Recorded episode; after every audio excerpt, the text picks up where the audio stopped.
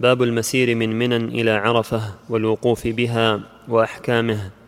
عن محمد بن أبي بكر بن عوف قال سألت انسا ونحن غاديان من منى إلى عرفات عن التلبية. كيف كنتم تصنعون مع النبي صلى الله عليه وآله وسلم؟ قال كان يلبي الملبي فلا ينكر عليه ويكبر المكبر فلا ينكر عليه. متفق عليه. وعن ابن عمر قال غدا رسول الله صلى الله عليه وآله وسلم من منى حين صلى الصبح في صبيحة يوم عرفة حتى أتى عرفة فنزل بنمرة وهي منزل الإمام الذي ينزل به بعرفة حتى إذا كان عند صلاة الظهر راح رسول الله صلى الله عليه وآله وسلم مهجرا فجمع بين الظهر والعصر ثم خطب الناس ثم راح فوقف على الموقف من عرفة. رواه أحمد وأبو داود. وعن عروة بن مضرس بن أوس بن حارثة بن لام الطائي قال أتيت رسول الله صلى الله عليه وآله وسلم بالمزدلفة حين خرج إلى الصلاة فقلت يا رسول الله إني جئت من جبلي من جبلي طي أكللت راحلتي وأتعبت نفسي والله ما تركت من جبل إلا وقفت عليه فهل لي من حج؟ فقال رسول الله صلى الله عليه وآله وسلم من شهد صلاتنا هذه ووقف معنا حتى ندفع وقد وقف قبل ذلك بعرفة ليلا أو نهارا فقد تم حجه وقضى تفثه. رواه الخمسة وصححه الترمذي. وهو حجة في أن نهار عرفة كله وقت للوقوف. وعن عبد الرحمن بن يعمر أن أناس أن ناسا من أهل نجد أتوا رسول الله صلى الله عليه وآله وسلم وهو واقف بعرفة فسألوه فأمر مناديا فنادى الحج عرفة من جاء ليلة جمع قبل طلوع الفجر فقد أدرك أيام منى ثلاثة أيام فمن تعجل في يومين فلا إثم عليه ومن تأخر فلا إثم عليه وأردف رجلا ينادي بهن رواه الخمسة. وعن جابر أن رسول الله صلى الله عليه وآله وسلم قال نحرتها هنا ومنا كلها منحر فانحروا في رحالكم. ووقفتها هنا وعرفة كلها موقف ووقفتها هنا وجمع كلها موقف. رواه أحمد ومسلم وأبو داود.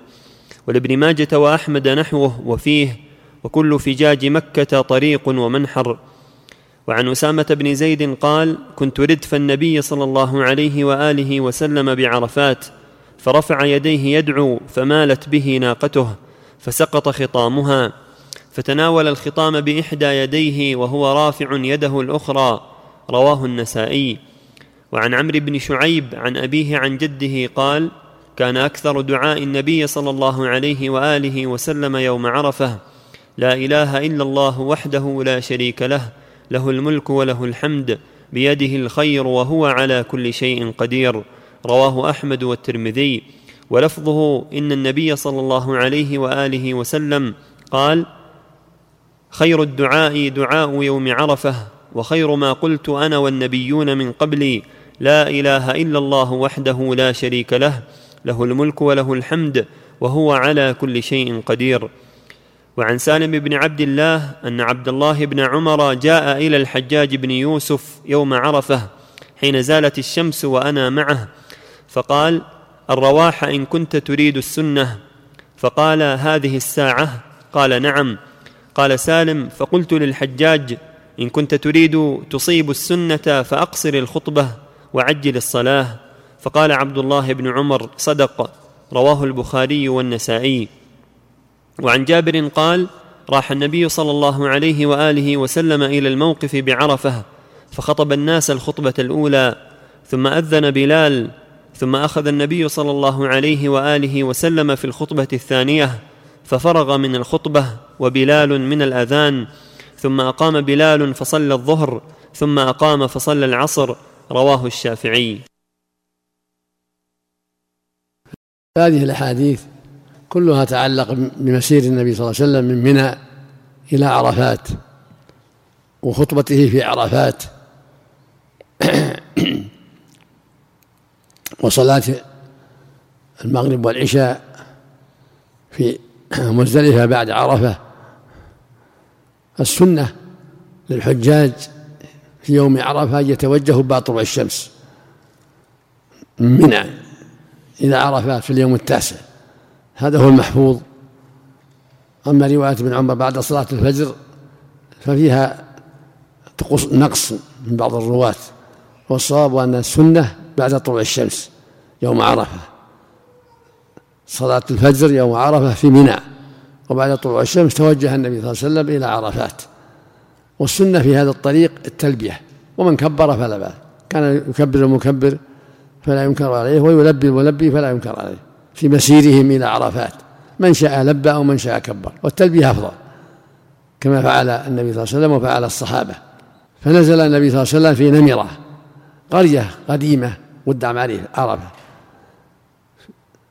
وجد قبة مضروبة له في النميرة فنزل بها.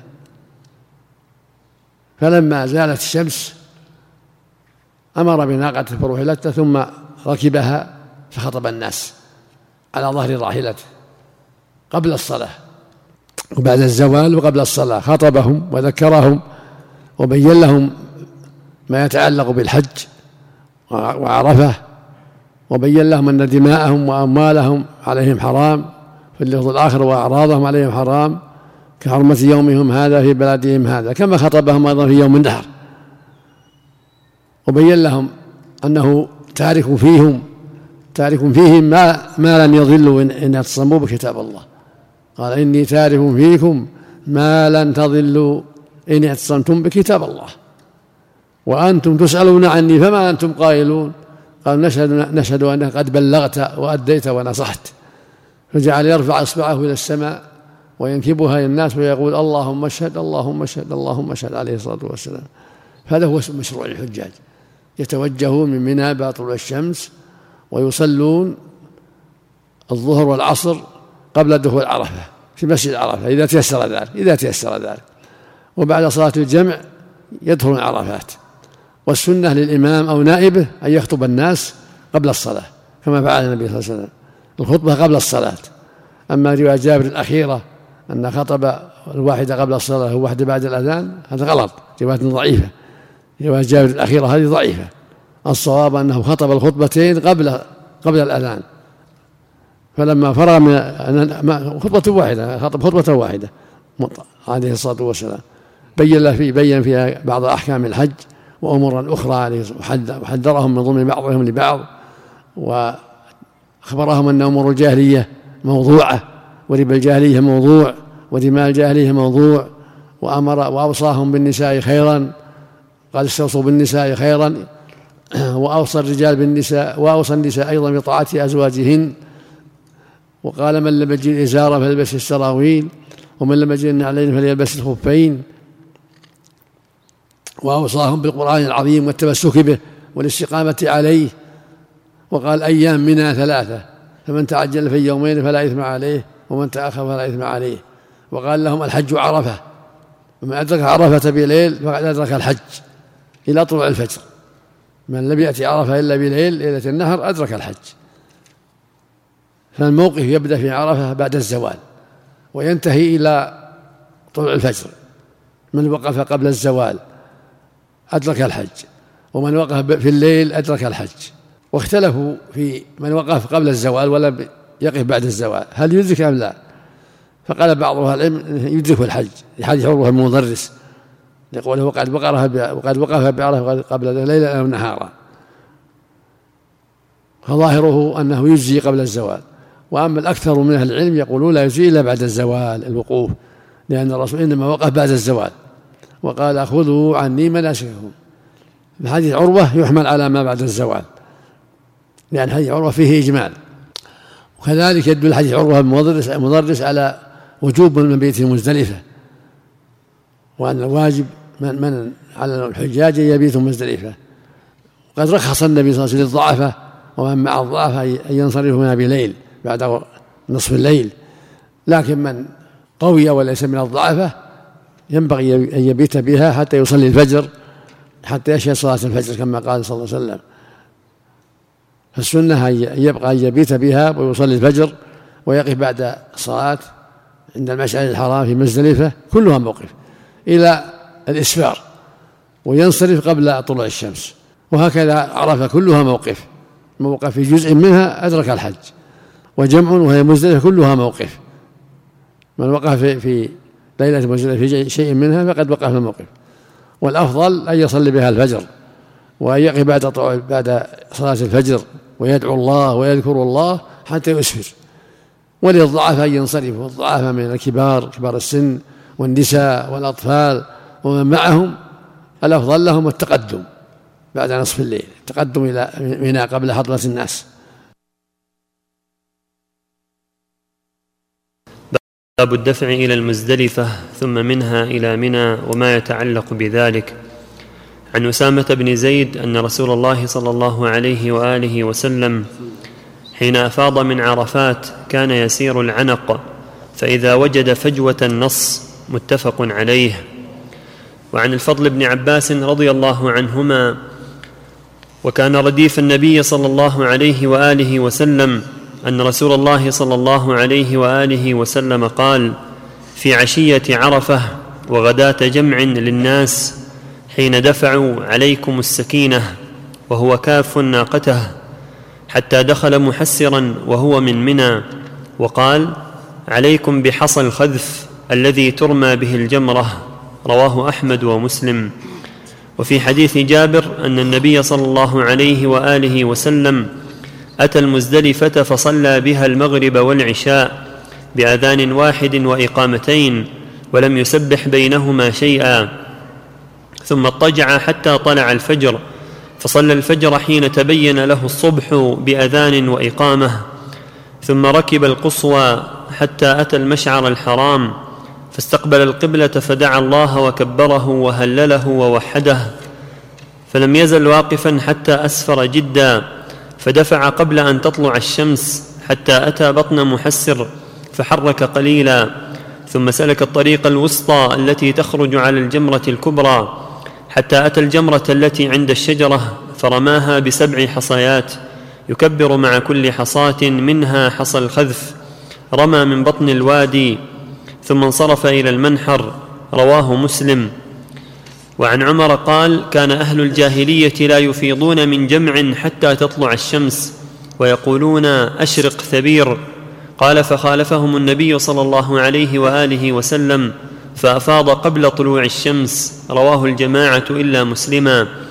لكن في رواية أحمد وابن ماجة أشرق ثبير كيما نغير وعن عائشة رضي الله عنها قالت كانت سودة امرأة ضخمة ثبطة فاستأذنت رسول الله صلى الله عليه وآله وسلم أن تفيض من جمع بليل فأذن لها. متفق عليه. وعن ابن عباس رضي الله عنهما قال أنا ممن قدم النبي صلى الله عليه وآله وسلم ليلة المزدلفة في ضعفة أهله. رواه الجماعة. وعن ابن عمر رضي الله عنهما أن رسول الله صلى الله عليه وآله وسلم أذن لضعفة الناس من المزدلفة بليل رواه أحمد. وعن جابر أن النبي صلى الله عليه وآله وسلم أوضع في وادي محسر وأمرهم أن يرموا بمثل حصى الخذف رواه الخمسة وصححه الترمذي. هذه الأحاديث فيها بيان صفة انصرافه صلى الله عليه وسلم من عرفات ومن مزدلفة. إلى منى وماذا عمله في الطريق وماذا عمله في منى؟ دلت الأحاديث الصحيحة على أن السنة حين الانصراف من عرفات السكينة أو عدم العجلة الرسول أمرهم بالسكينة وقال إن البر ليس بالإجاف يعني بالعجلة. فالسنة للمنصرفين من عرفات أن يمشوا عليهم السكينة في سياراتهم وغيرها. لئلا يضر بعضهم بعضا وأنهم يلبون.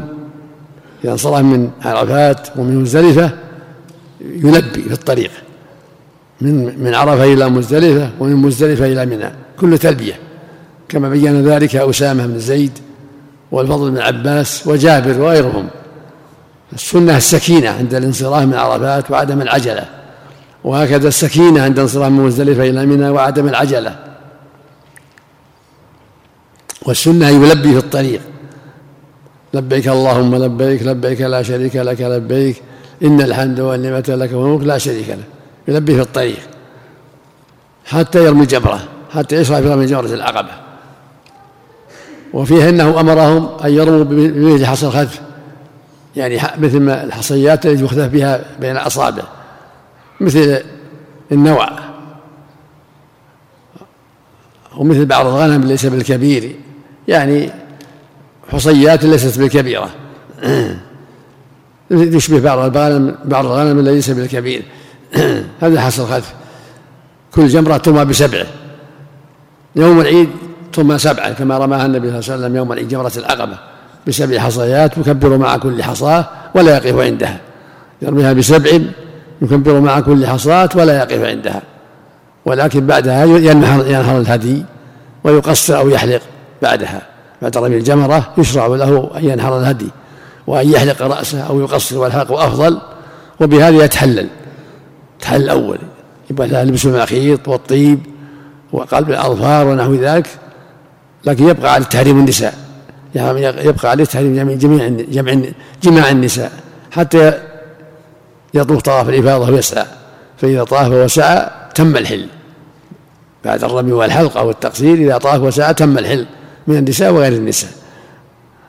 وفيه من الفوائد أنه لما أتى وادي محسن عجل قليلا. السنة في وادي محسن اسرى قليلا. لأنه وادي نزل فيه العذاب على أهل الفيل. والسنة الوقوف بمزدلفة حتى يصلي الفجر. ثم بعد صلاة الفجر يقف عند مشعر الحرام وفي مزدلفة حتى الإسفار وجمع كلها موقف وعرفة كلها موقف كل جميع أجزاء عرفة موقف كل جميع أجزاء المزدلفة موقف. فالسنة في عرفة أن يبقى والواجب فيها حتى تغيب الشمس إذا وقف نهارا يبقى في عرفة حتى تغيب الشمس. أما إذا جاءها ليلا وقف فيها ما تيسر ويكفي لأن الليل في عرفة يصح فيه الوقوف ليلة النحر أما من جاءها نهارا وجب أن يقف حتى تغيب الشمس. أما مزدلفة يبقى فيها ما يسر الله ولا ينصرف إلا بعد بعد نصف الليل بعد غروب القمر. والنبي صلى الله عليه وسلم رخص للضعفاء كالصبيان والنساء وكبير السن والمريض ينصرفون بالليل بعد نصف الليل في مزدلفة ومنهم سودة رضي الله عنها كانت ثقيلة. فالحاصل أن أنه سمح للضعفاء من النساء والصبيان وكبار السن والمريض ومن معهم أن ينصرفوا من مزدلفة بليل يعني بعد النصف. أما هو وغالب الحجاج بقوا حتى صلوا الفجر فالسنة يصلى فيها الفجر ثم يبقى في المشعر الحرام في مزدلفة يلبي ويكبر ويدعو حتى يسفر يعني حتى يتضح النهار قبل طلوع الشمس. وكان أهل كان الكفار ما يفيدون بعد طلوع الشمس. ويقول أشرق ثبير كيما نغير ثبير جبل هناك. أشرق يعني يطلع عليه اطلع الشمس عليه حتى نغير حتى ننصرف. فخالفهم النبي صلى الله عليه وسلم فأفاض من مزدلفة قبل طلوع الشمس لما أسفر جدا. وهذا هو السنة. بعد الإسفار قبل طلوع الشمس ينصرف. من مزدلفة إلى منى. والسنة لمن انصرف إلى منى أن يلبي حتى يرمي الجمرة فإذا وصل لمنى بدأ بالجمرة فرماها وقطع التلبية ويكبر مع كل صار مع كل حصى. ولا يقف ولا يقف عندها بل يرميها وينصرف يوم العيد. لا لا يرمى إلا هي. ويأتي ما يتعلق بالجمار إن شاء الله. وفق الله الجميع نعم. باب رمي جمرة العقبة يوم النحر وأحكامه. عن جابر قال رمى النبي صلى الله عليه وآله وسلم الجمرة يوم النحر ضحى. وأما بعد فإذا زالت الشمس أخرجه الجماعة. وعن جابر قال رأيت النبي صلى الله عليه وآله وسلم يرمي الجمرة على راحلته يوم النحر ويقول لتأخذوا عني مناسككم فإني لا أدري لعلي لا أحج بعد حجتي هذه. رواه أحمد ومسلم والنسائي. وعن ابن مسعود أنه انتهى إلى الجمرة الكبرى فجعل البيت عن يساره ومنا عن يمينه ورمى بسبع. وقال هكذا رمى الذي أنزلت عليه سورة البقرة. متفق عليه. ولمسلم في رواية جمرة العقبة. وفي رواية لأحمد أنه انتهى إلى جمرة العقبة فرماها من بطن الوادي بسبع حصيات وهو راكب يكبر مع كل حصاه. وقال اللهم اجعله حجا مبرورا وذنبا مغفورا. ثم قال ها هنا كان يقوم الذي أنزلت عليه سورة البقرة. وعن ابن عباس رضي الله عنهما قال قدمنا رسول الله صلى الله عليه وآله وسلم أغيلمة بني عبد المطلب على حمرات لنا من جمع فجعل يلطخ أفخاذنا ويقول فجعل يلطح أفخاذنا ويقول أبينا لا ترموا الجمر. أبينية.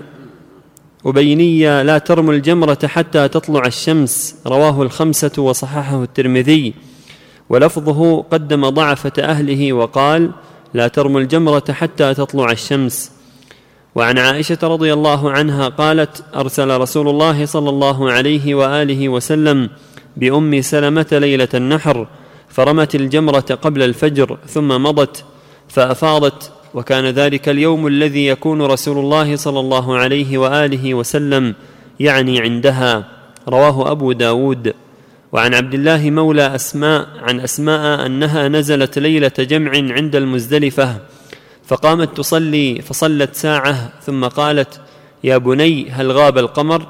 قلت لا. فصلت ساعة ثم قالت يا بني هل غاب القمر؟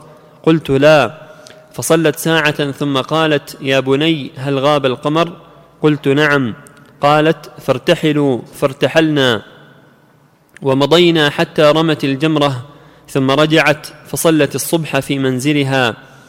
فقلت يا هنتاه ما أرانا إلا قد غلسنا. قالت يا بني إن رسول الله صلى الله عليه وآله وسلم أذن للظعن. متفق عليه. وعن ابن عباس رضي الله عنهما أن النبي صلى الله عليه وآله وسلم بعث به مع أهله إلى منى يوم النحر فرموا الجمرة مع الفجر رواه أحمد. هذه الأحاديث تتعلق برمي الجمرة جمرة العقبة يوم النحر. ثبت عنه صلى الله عليه وسلم في حجة الوداع وهي الحجة التي حجها بعد الهجرة وهي آخر حجة فإنه لم يحج لما هاجر إلا هذه الحجة. ويقال حجة الوداع لأنه ودع الناس. وقال خذوا عني مناسككم فلعلي لا ألقاكم بعد عامي هذا. وقد توفي بعد عام هذا ولم يلقاهم بعده. بعد منصرف من حجته هذه توفي في هذا الشهر في ربيع الأول من السنة الحادية عشرة. ورمى الجمرة بعد طلوع الشمس. انصرف من مزدلفة وأتى الجمرة بعد طلوع الشمس ورماها وهو على ناقته بسبع حصيات. وهذا هو المشروع. أن ترمى الجمرة يوم يوم العيد جمرة العقبة الضحى. هذا هو الأفضل. وأن ترمى بسبع حصيات. مثل حصى الخذ يكبر مع كل حصى. يرمي ويقول الله أكبر الله أكبر مع كل حصى. ورماها وهو على بعيره. وجاء في الرواية الأخرى كان يضلل عليه أسامة بن زيد وبلال عن الشمس. فدل ذلك على أنها ترمى الأفضل ترمى الضحى وأن الأفضل أن يرميها وراكب إذا تيسر ذلك. وأن يجعل بيت, بيت عن يساره ويمن عن يمينه كما ذكر ابن مسعود رضي الله عنه. وأن يرميها بسبع حصيات. كل واحدة مثل حصى الخلف يقول الله أكبر الله أكبر. ولا بأس أن يرميها وهو راكب وإن رماها في الأرض لا بأس الأمر واسع.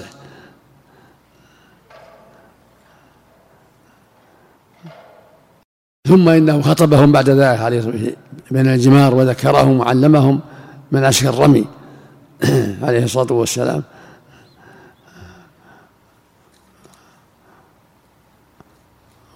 وفي بقية الأحاديث الدلالة على أن الرمي يكون بعد طلوع الشمس هذا هو الأفضل. ومن رمى قبل الفجر فلا بأس كما رمت أم سلمة. وهكذا حديث أسماء بنت أبي بكر الصديق أخت عائشة. أخبرت أن الرسول رخص للظعن في الانصراف من مزدلفة بعد ما يغيب القمر يعني بعد نصف الليل. وأنه لا حرج عليهن في الرمي في الليل. ولهذا رمت أم سلمة الجمرة ثم مضت فأفاضت قبل الفجر. وهذا هو الصواب.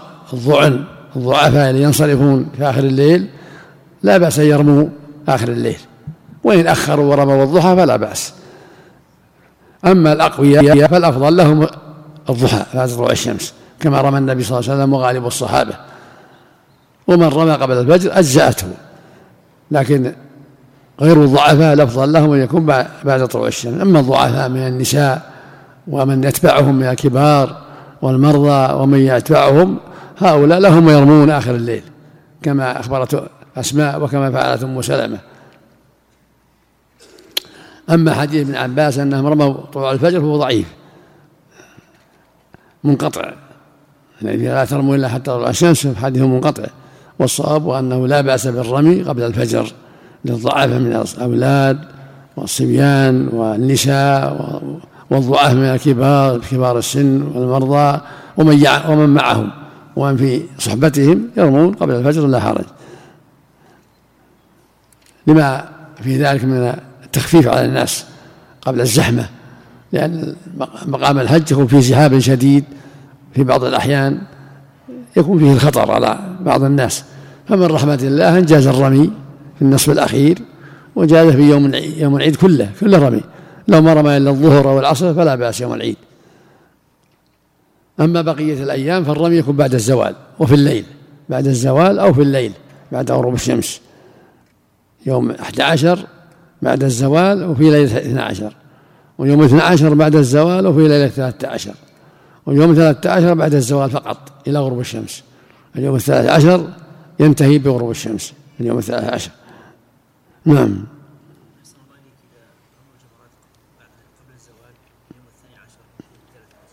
ما يجي لابد من بعد الزوال. إني رمى بعد الزوال وقال خذوا عني من أشكر فالرمي يوم الحادي عشر والثاني عشر بعد الزوال. نعم هذا الصواب.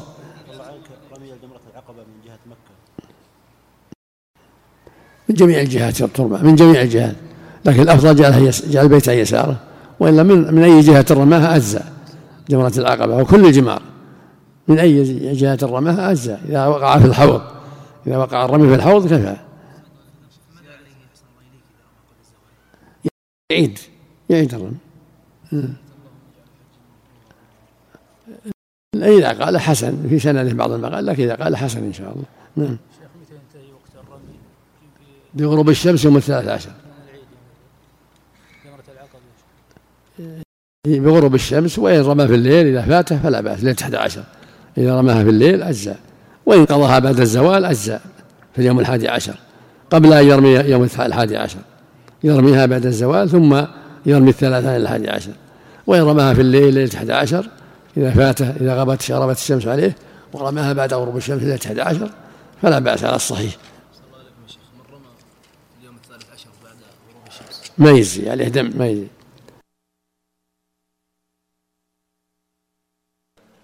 باب النحر والحلاق والتقصير وما يباح عندهما. باب النحر والحلاق والتقصير وما يباح عندهما.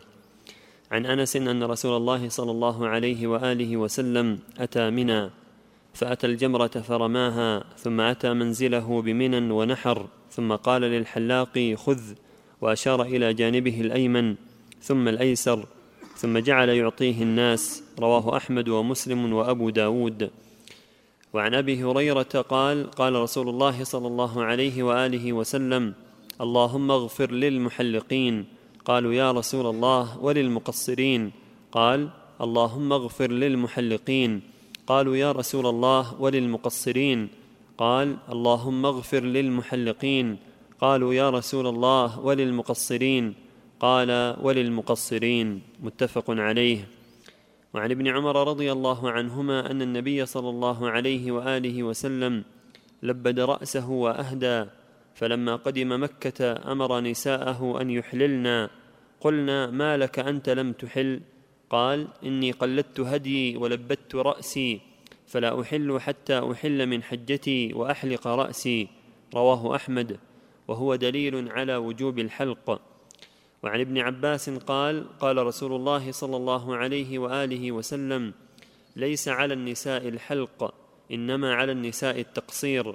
رواه أبو داود والدار قطني. وعن ابن عباس قال قال رسول الله صلى الله عليه وآله وسلم إذا رميتم الجمرة فقد حل لكم كل شيء إلا النساء. فقال رجل والطيب فقال ابن عباس أما أنا فقد رأيت رسول الله صلى الله عليه وآله وسلم يضمخ رأسه بالمسك أفطيب ذلك أم لا؟ رواه أحمد. وعن عائشة قالت كنت أطيب رسول الله صلى الله عليه وآله وسلم قبل أن يحرم ويوم النحر قبل أن يطوف بالبيت بطيب فيه مسك. متفق عليه.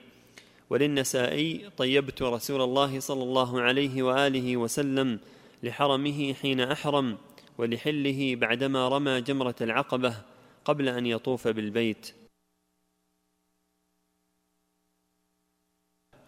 هذه الأحاديث تدل على ما يشرع للحجيج يوم النحر وأنهم بعد نزولهم من مزدلفة يشرع لهم رمي الجمرة جمرة العقبة لأن الرسول رمى جمرة العقبة يوم النحر ثم حلق رأسه. ووزع رأسه بين الناس ثم حل تطيبت عائشة قبل أن يطوف البيت. هذا هو المشروع. للحجيج يوم النحر البداءة بالرمي رمي جمرة العقبة. ثم بعد رمي جمرة العقبة ينحر هديه كان عنده هدي هذا هو الأفضل. ثم يحلق أو يقص والحلق أفضل. والرسول حلق عليه الصلاة والسلام وقال اللهم ارحم المحلقين. ثم دعا لهم ثانية ثم قال والمقصرين في الثالثة. فدل على فضل الحلق وأن الحلق أفضل واللفظ الآخر اللهم ارحم المحلقين. فالحلق أفضل لما فيه من استكمال أخذ الشعر. وإن قصر أجزأه ذلك لكن الحلق أفضل. وبعد ذلك يحل التحل الأول. إذا رمى وحلق أو قصر حل التحل الأول. أما الذين حلوا بعمرتهم فإنهم يشرع لهم أن يفعلوا كما فعل النبي صلى الله عليه وسلم في حله من في حله من الحج. رمي, رمي الجمرة ثم الحلق أو التقصير ثم الحل سواء بسواء وفي الرواية الأخرى أن عائشة طيبته بعدما رمى الجمرة قبل أن يطوف هذا يدل على أن الحل حل النساء يكون بعد الرمي وبعد الحلق. وهكذا الطيب. غيره من المحظورات إنما يحل بعد الرمي وبعد الحلق أو التقصير. أما رواية ابن عباس أنه أن النبي قال إذا رميتم قد قد حلم الطيب كل شيء إلا النساء هو حديث ضعيف. لأن من رواية الحسن العرني ولم يسمع من ابن عباس وهو منقطع. في السند الآخر الحجاج بن أرطاه وهو ضعيف. المقصود أن المشروع للحجيج سواء كان سواء كان الحاج مفردا أو قارنا أو متمتعا المشروع له يوم العيد أن يرمي الجمرة أولا. ثم يحلق أو يقصر ثم يحل بالطيب ولبس المخيط. ويكون حل النساء بعد الطواف والسعي يبقى عليه تحريم النساء فإذا طاف وسعى حل له كل شيء حرم عليه بالإحرام حتى النساء. أما بالرمي والحلق فلا يحل إلا الطيب واللباس ونحو ذلك ويبقى عليه تحريم الوطي. وذهب بعض أهل العلم إلى أن إذا رمى حل له كل شيء إلا النساء والأرجح ما قاله الجمهور أنه لا يتحلل حتى يضيف إلى الرمي الحلقة والتقصير كما فعل النبي صلى الله عليه وسلم فإنه بعدما رمى حلق وزع شعر رأسه أعطى نصفه طلحة والنصف الثاني وزعه بين الناس. لما جعل الله في رأسه من البركة عليه الصلاة والسلام. وفي حديث ابن عباس الدال على تعليق الحكم بالرمي نظر لجل انقطاعه وضعف روايته. فالأحوط ما قاله الجمهور والأولى ما قاله الجمهور أن الحاج سواء كان قارنا أو مفردا أو متمتعا لا يحل يوم النحر حتى يجمع الأمرين حتى يرمي ويحلق أو يقصر أو يرمي ويطوف ويسعى أو يحلق ويطوف ويسعى. يعني يفعل اثنين من الثلاثة. فإذا فعلها كلها حل التحل كامل. يعني رمى وحلق وقصر وطاف وسعى إن كان عليه سعي تم الحل كله. أما إذا رمى وحلق فقط أو قصر فقط مع الرمي فهذا يحصل له التحل الأول. من كل ما حرم عليه بالإحرام إلا النساء إلا وطأ النساء. والسنة له يتطيب عند ذهابه إلى الطواف كما فعلت عائشة من طيب النبي صلى الله عليه وسلم. إذا أراد أن يطوف السنة يتطيب عند ذهابه إلى البيت كما تطيب عليه الصلاة والسلام عند ذهابه إلى البيت قبل أن يطوف. هذا هو الأفضل. ولا يتم الحل إلا بالسعي إذا كان عليه سعي كان متمتع أو القارئ المفرد الذي ما سعى مع طواف القدوم يبقى عليه السعي. فلا يتم حله حتى يطوف في البيت ويسعى. أما إذا كان لا قد سعى مع طواف القدوم وهو مفرد أو قارن فسعيه مع طواف القدوم كافي. يعني طاف حل. كما فعل النبي صلى الله عليه وسلم إنه كان قارنا فلما طاف طواف الإفاضة حل الحل الكامل لأنه قد سعى مع طواف القدوم عليه الصلاة والسلام. وفق الله الجميع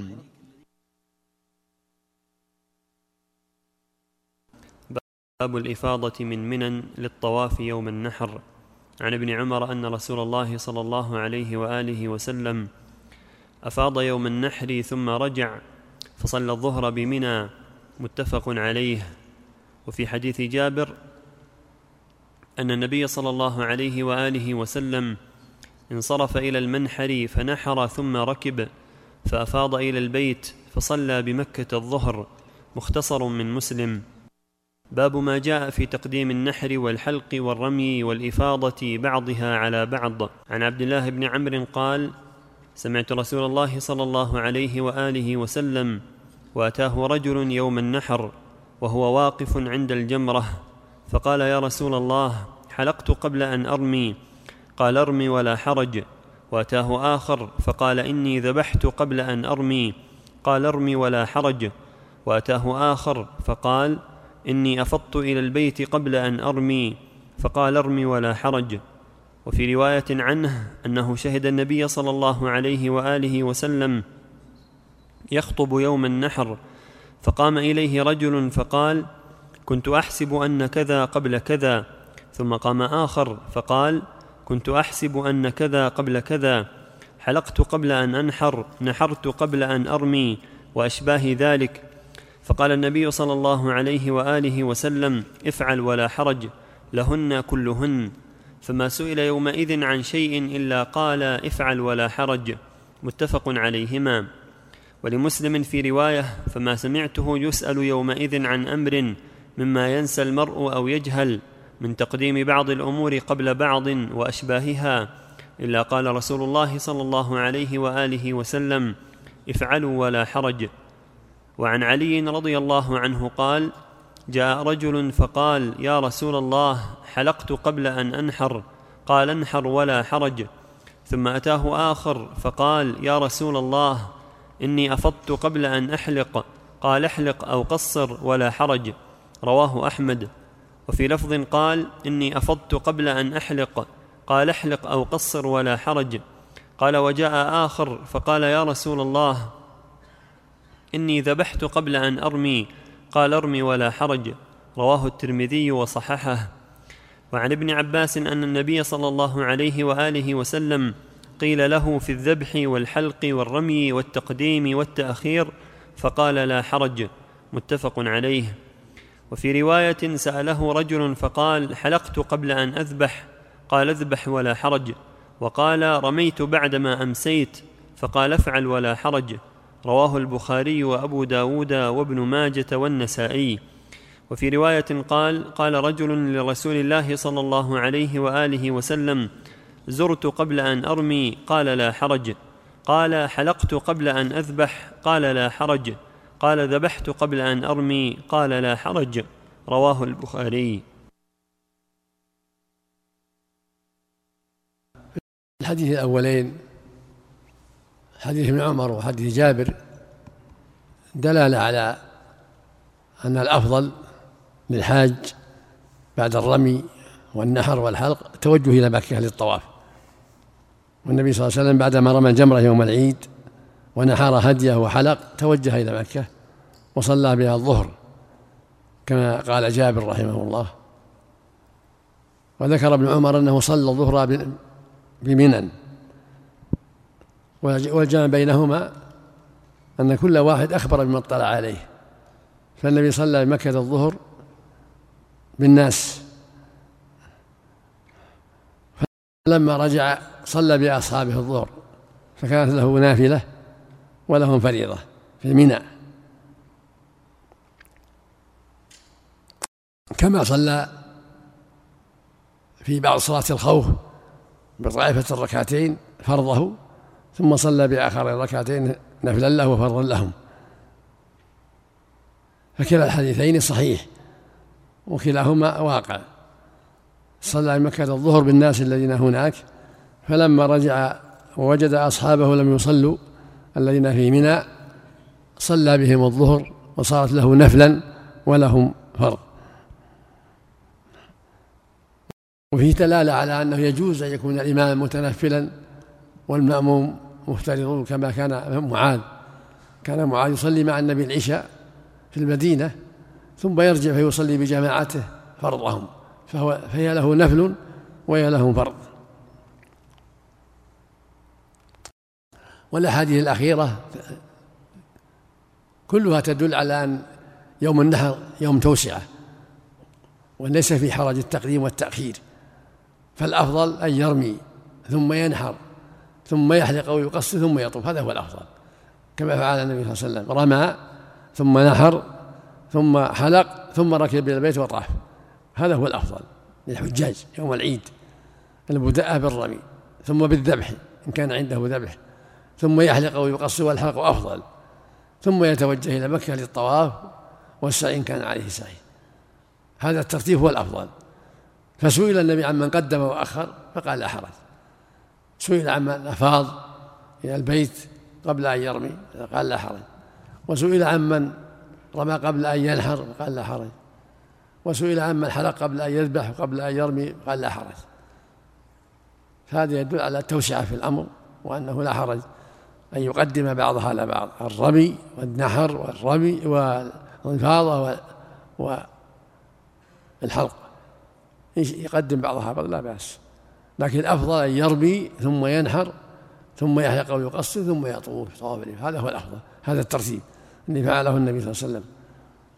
يرمي الجمرة ثم ينحر هديه ثم يحلق أو يقصر والحلق أفضل ويتحلل التحلل الأول ثم يبقى عليه النساء الوطء فيذهب إلى البيت ويطوف. فإذا طاف وسعى إن كان عليه سعي تم الحل. وحل له كل شيء. حرم عليه بالإحرام حتى النساء.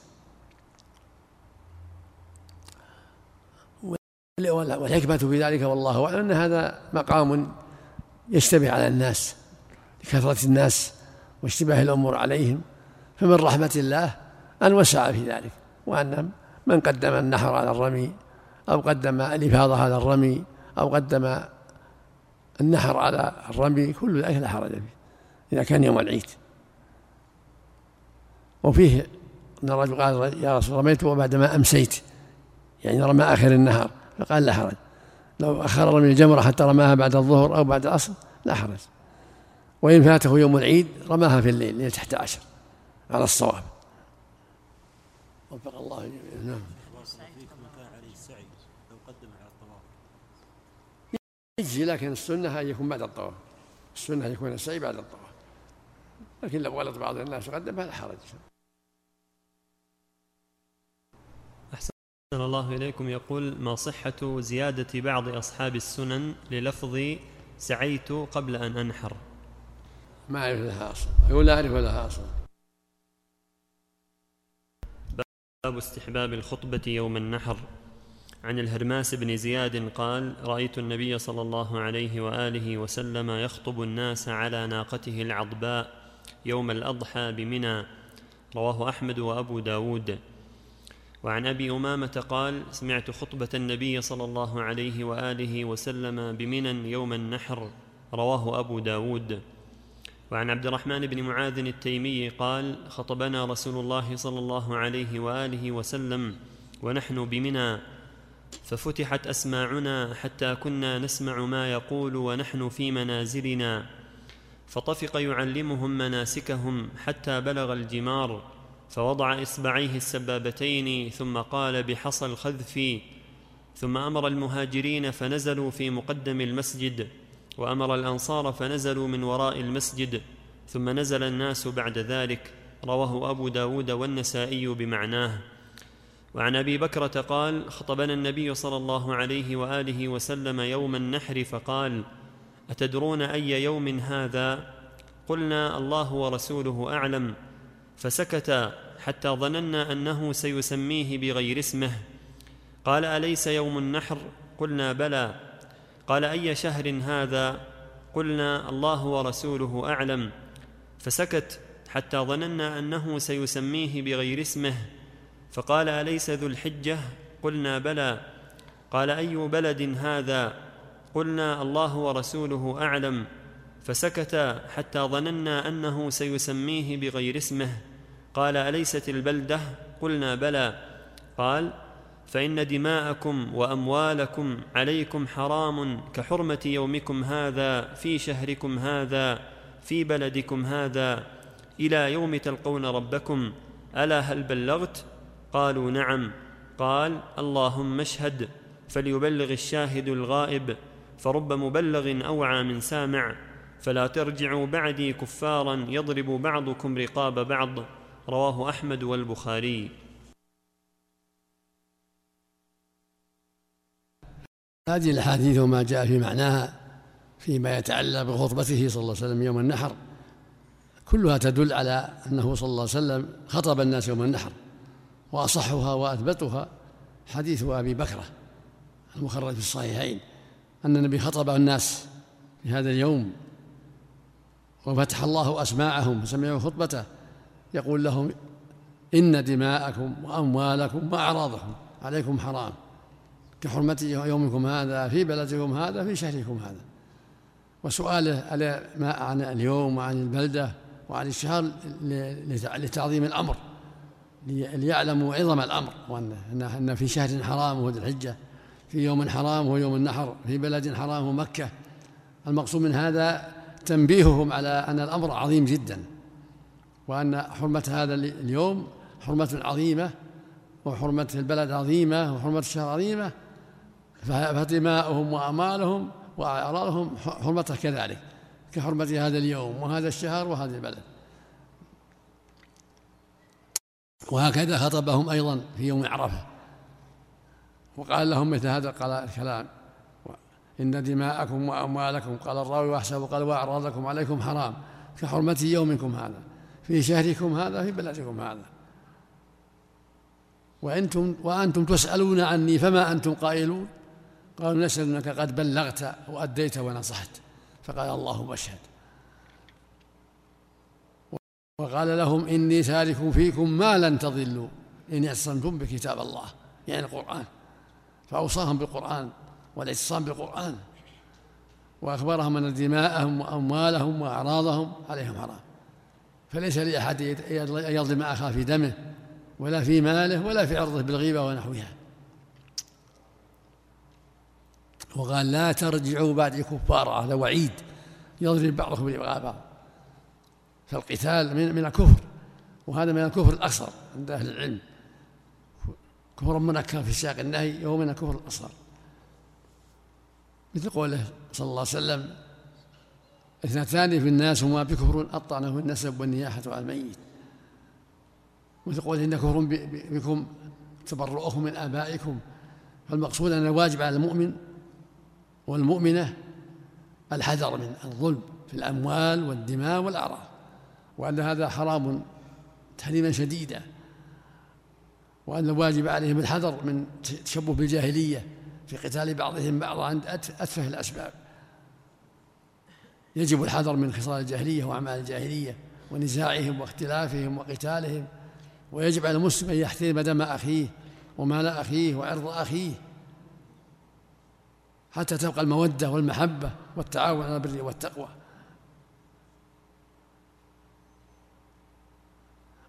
وأوصاهم بحصر خفيف وأن يرموا بالرمي بالحصر الخفيف مثل ما يخذل بيديه الإنسان بيده الإنسان بإصبعه يعني حصن صغير كي. كبعر الغنم الذي ليس بالكبير. بعض الناس قد يتوهم ويأخذ حجرا كبير. هذا غلط.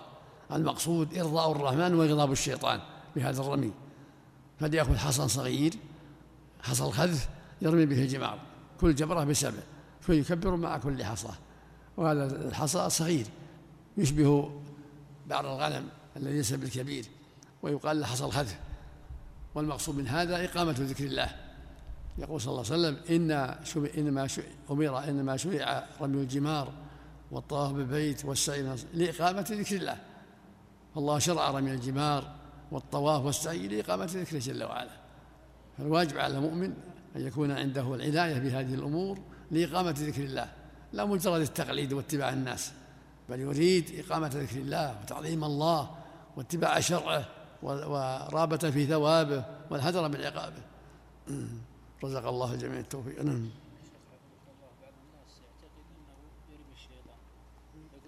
لا لا هو هذا إرغام الشيطان هذه مواقف الشيطان والرمي لإرغامه وإغاظته وإغاظته وإهانته لأنها رماها إبراهيم عليه الصلاة والسلام في هذه المواقف تشابه عامة العامة لا يقال رمي الجمار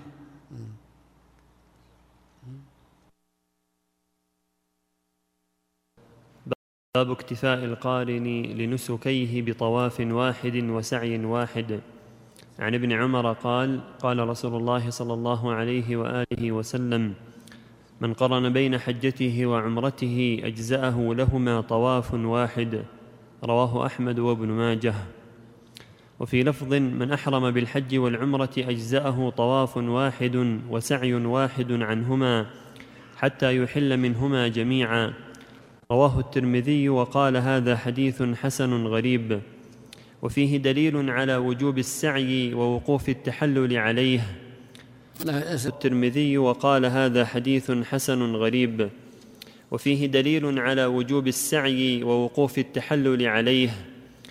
وعن عروة عن عائشة رضي الله عنها قالت خرجنا مع النبي صلى الله عليه وآله وسلم في حجة الوداع فأهللنا بعمرة ثم قال رسول الله صلى الله عليه وآله وسلم من كان معه هدي فليهل بالحج مع العمرة ثم لا يحل حتى يحل منهما جميعا. فقدمت وأنا حائض ولم أطف بالبيت ولا بين الصفا والمروة فشكوت ذلك إليه فقال انقضي رأسك وامتشطي وأهلي بالحج ودعي العمرة. قالت ففعلت. فلما قضينا الحج أرسلني مع عبد الرحمن بن أبي بكر إلى التنعيم فاعتمرت فقال هذه مكان عمرتك. قالت فطاف الذين كانوا أهلوا بالعمرة بالبيت وبين الصفا والمروة ثم حلوا ثم طافوا طوافا آخر بعد أن رجعوا من منى لحجتهم وأما الذين جمعوا الحج والعمرة فإنما طافوا طوافا واحدا. متفق عليه. وعن طاووس عن عائشة رضي الله عنها أنها اهلت بالعمرة فقدمت ولم تطف بالبيت حين حاضت فنسكت المناسك المناسك كلها وقد أهلت بالحج. فقال لها النبي صلى الله عليه وآله وسلم يوم النفر يسعك طوافك لحجك وعمرتك. فأبت فبعث بها مع عبد الرحمن إلى التنعيم فاعتمرت بعد الحج. رواه أحمد ومسلم. وعن مجاهد عن عائشة رضي الله عنها أنها حاضت بسرف فتطهرت بعرفة فقال لها رسول الله صلى الله عليه وآله وسلم يجزي عنك طوافك بالصفا والمروة عن حجك وعمرتك رواه مسلم وفيه تنبيه على وجوب السعي. هذه الأحاديث وما جاء في معناها كلها تدل على أن القارن والمفرد للحج يكفيهما طواف واحد وسعي واحد. إذا كان سعيا مع طواف القدوم كفى وإلا سعيا مع طواف الإفاضة. وهذا أمر هو الذي دلت عليه الأحاديث وهو الذي قاله جمهور أهل العلم أنه يكفيهما سعي واحد.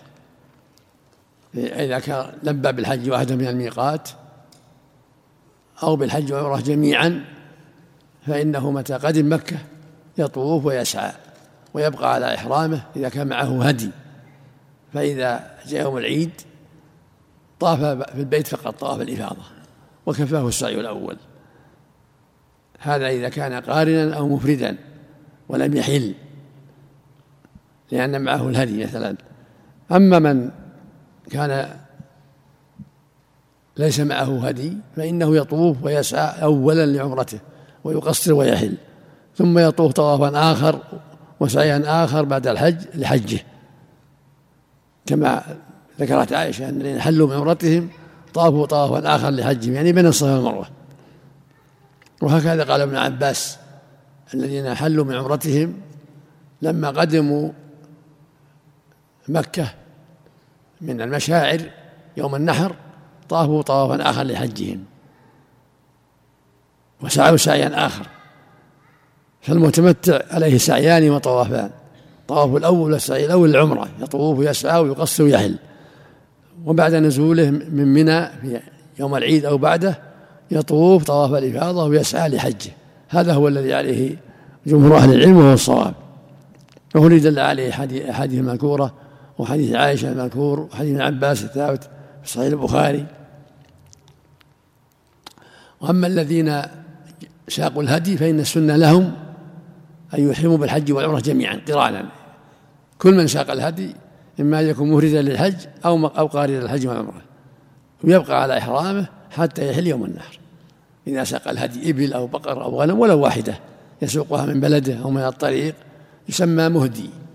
ويبقى على إحرامه حتى يحل من حج عمره كما فعل النبي والصحابة الذين ساقوا الهدي. طافوا وسعوا وبقوا على إحرامهم حتى خرجوا من إلى عرفات. فلما فرغوا من الحج طوفوا بالبيت فقط واكتفوا بالسعي الأول. وكانت عائشة رضي الله عنها قد أحرمت بالعمرة مع زوجات النبي صلى الله عليه وسلم فحاضت عند قرب مكة ولم تطهر إلا يوم عرفة. فلما طهرت أمر النبي صلى الله عليه وسلم أن تلبي بالحج مع عمرتها فصارت قارنة. وقال لها لما طافت فعلت يوم العيد طواف في البيت وبين الصلاة يكفيك لحجك وعمرتك. لأنها صارت قارنة. ولكنها طلبت منه عمرة أخرى لأن صواحباتها قد اعتمرن عمرة مفردة فأمرها من التنعيم مرة أخرى. أمر عبد الرحمن أخاها أن يعمرها من التنعيم. التنعيم أدنى الحل. وهذا يدل على من أراد عمره في مكة يخرج إلى الحل. من أراد العمرة وهو من أهل مكة أو أو مقيم في مكة هذا يخرج إلى الحل. لا يحرم من مكة بل يخرج من الحل كالتنعيم أو الجعرانة أو غيرهما. وهذا يخص حديث ومن كان حديث ابن عباس ومن كان دون ذلك فهو مهله من أهله حتى أهل مكة مكة. أن نقول حتى أهل مكة يعني في الحج خاصة. أما في العمرة فإن من أراد العمرة يخرج إلى الحل. لحديث عائشة رضي الله عنها. وفق الله الجميع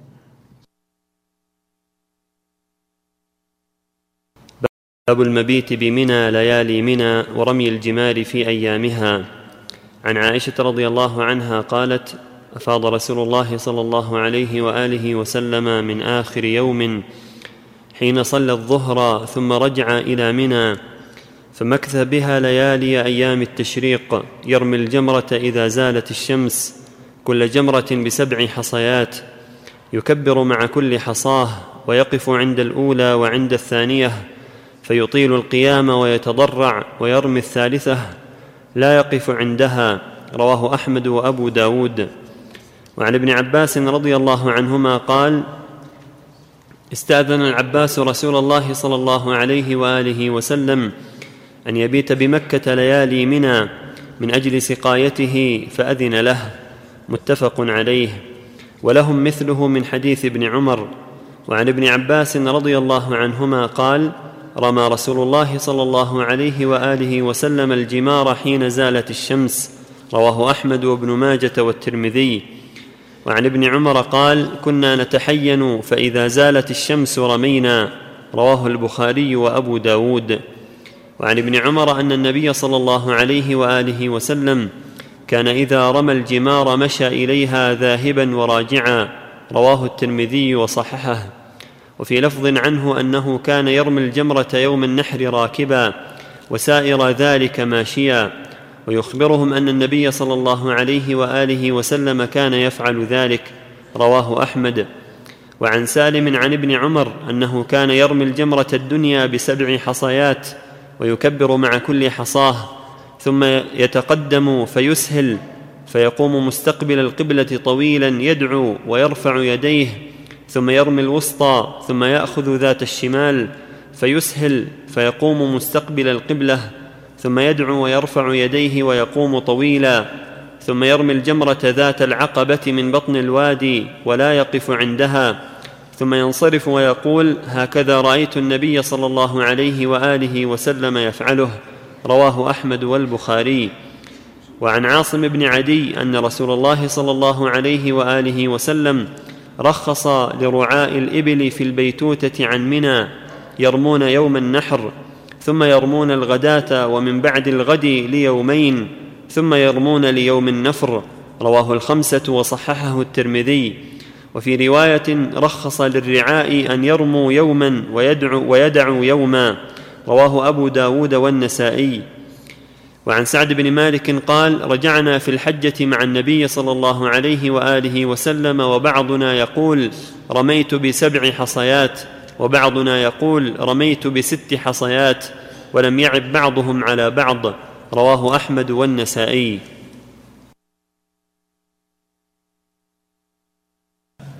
هذه الأحاديث كلها تتعلق بالرمي أيام منى. قد دلت الأحاديث الصحيحة من حديث عمر وجابر وغيرهما على أنه صلى الله عليه وسلم رمى الجمار في الأيام الثلاثة بعد الزوال. أما يوم العيد فكان رميه ضحى فيوم العيد ترمى الجمرة ضحى أو ظهرا أو عصرا ما يخالف. كل يوم العيد رمي. وللضعفاء أن يرموا في آخر الليل كما تقدم. أما أيام التشريق فإن الواجب أن يكون الرمي بعد الزوال ولا يجزئ قبل الزوال بل يجب أن يكون بعد الزوال. ودلت الأحاديث على أن كل جمرة ترمى بسبع. يكبر مع كل حصاة. ودل حديث ابن عمر وما جاء في معناه على أن السنة إذا رمى الجمرة الأولى أن يتقدم فيسهل عن زحمة الناس ثم يجعلها يسارة ثم يستقبل القبلة ويرفع يديه ويدعو طويلا. ثم يرمي الجمرة الوسطى ويجعلها عن شماله ويأخذ ذات اليمين. يجعلها عن يمينه ويأخذ ذات شماله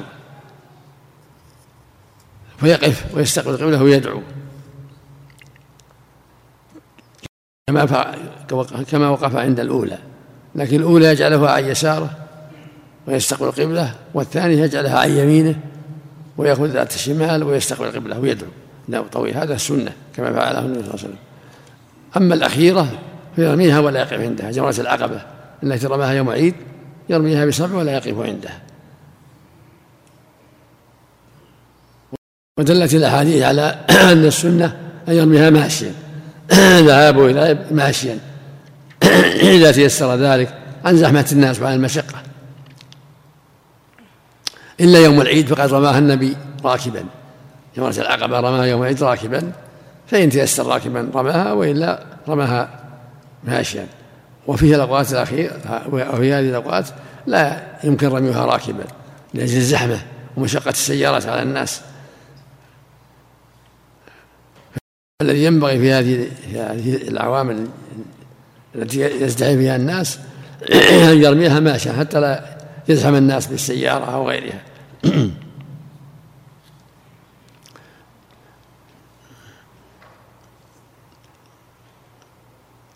وفيه أيضا حديث ابن عباس وابن عمر أن النبي رخص للعباس في البيتوتة عيمنا من أجل السقاية.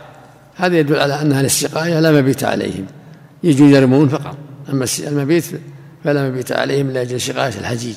الذين يتولون سقاية الحج وهكذا الرعاة.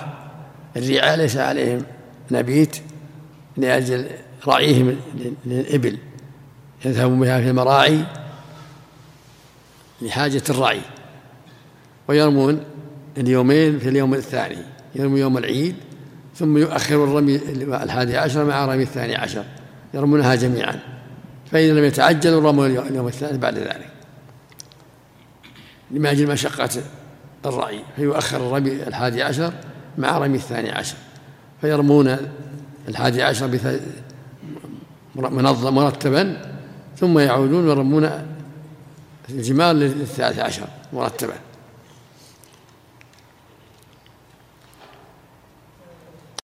وفي حديث سعد أنهم لما رجعوا صاروا يتحدثون بعضهم يقول رميت بسبع وبعضهم يقول رميت بست.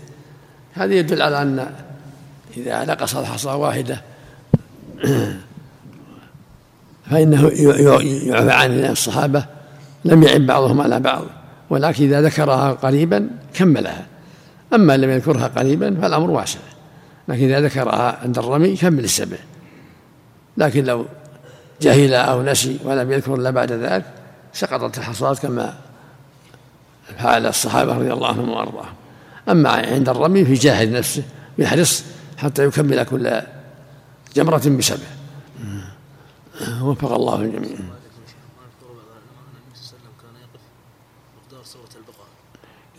كان يطيل الوقوف نعم.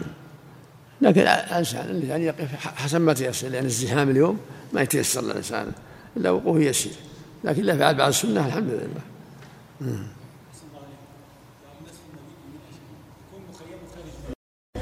نعم.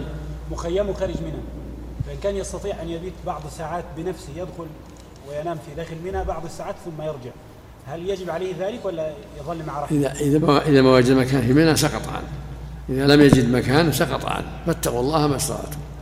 ويجد بجسمه لكن لا يجد لأهله ولا لا ما يصير. ما ما يسمى ما هو بواجد ما دام هو أهله خويه ما يعرض نفسه للخطر ما يصلح نعم.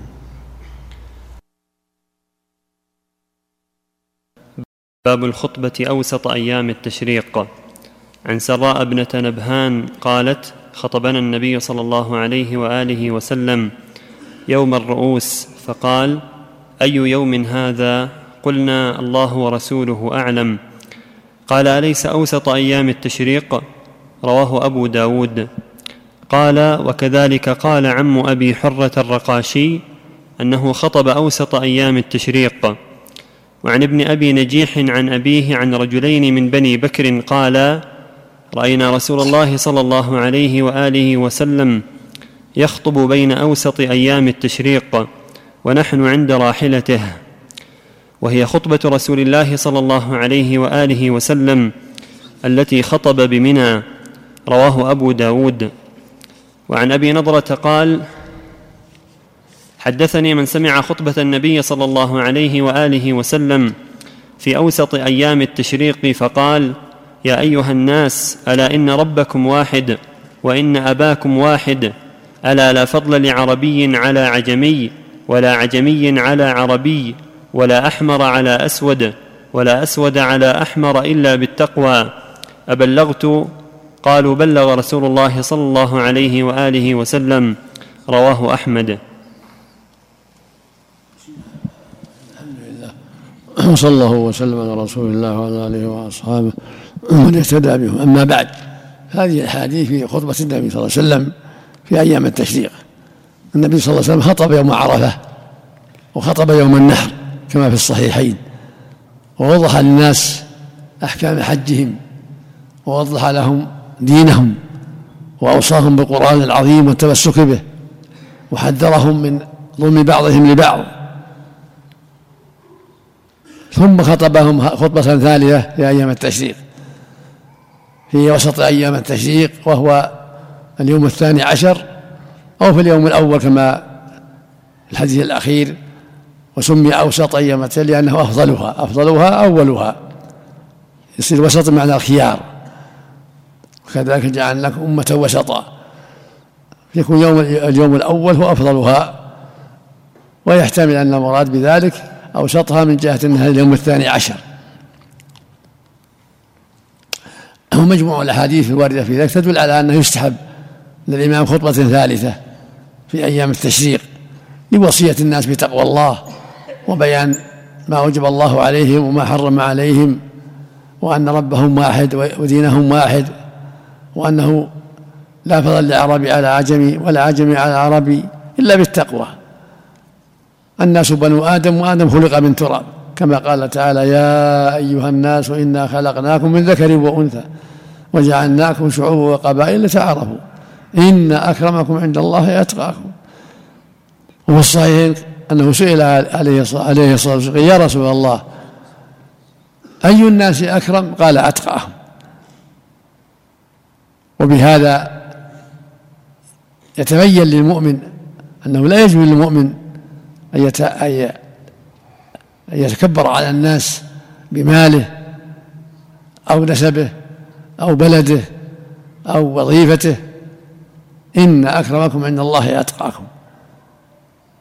فالواجب على المؤمن التواضع والاستقامة على الحق والثبات عليه وعدم الفخر بالآباء والأسلاف أو بالأموال أو بالوظائف.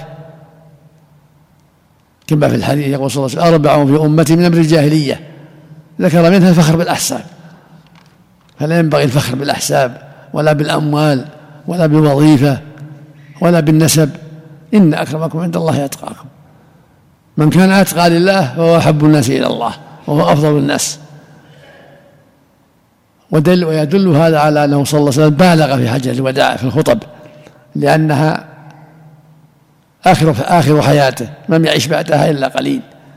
فبلغهم وأوصاهم وكرر لي لي ليكمل البلاغ والبيان عليه الصلاة والسلام. حتى قال هل بلغت؟ قالوا نعم قال بلغت. قال اللهم اشهد اللهم اشهد كما في خطبة يوم عرفة. وإذا علم المؤمن هذا الأمر وجب عليه أن يبلغ أيضا. كل من يبلغ كل عالم يبلغ. إذا كان سيد الخلق وأفضلهم عليه الصلاة والسلام كرر البلاغ والبيان حتى تقوم الحجة وتنقطع المعذرة فدنا فيه الأسوة. لقد كان لكم في رسول أسوة حسنة. فالواجب على أهل العلم أينما كانوا؟ أن يبلغوا عن الله سواء كانوا رجالا أو نساء. على المرأة التي عندها علم والرجل اللي عنده علم عليه يبلغ. كل إن كان عنده علم. الرجل والمرأة والعجمي والعربي والأسود والأبيض. كل بني آدم كل بني آدم عليهم البلاغ. حسب ما أعطاهم الله من العلم. لقد كان لكم في رسول أسوة حسنة ويقول جل وعلا فهل على الرسل إلا البلاغ المبين؟ والعلماء هم ورثة الأنبياء وكل إنسان مسؤول عما أعطاه الله من العلم كل مؤمن وكل مؤمنة كل مسؤول عما أعطاه الله من العلم. فعلى المؤمن أن يبلغ في جيرانه وإخوانه وأقاربه وجلسائه يبلغ العلم وينصح ويوجه وعلى المرأة كذلك عليها أن تبلغ ما عندها من العلم مع جيرانها ومع أهل بيتها. ومع جلسائها ومع من تستطيع. هذا هو الواجب على الجميع التعاون البر والتقوى والتواصي بالحق والتناصح بالكلام المباشر وبالنصائح المكتوبة وبالهاتف وما نحو ذلك بكل وسيلة أباحها الله. رزق الله الجميع التوفيق والهداية وصلى الله وسلم على نبينا محمد وعلى آله وأصحابه.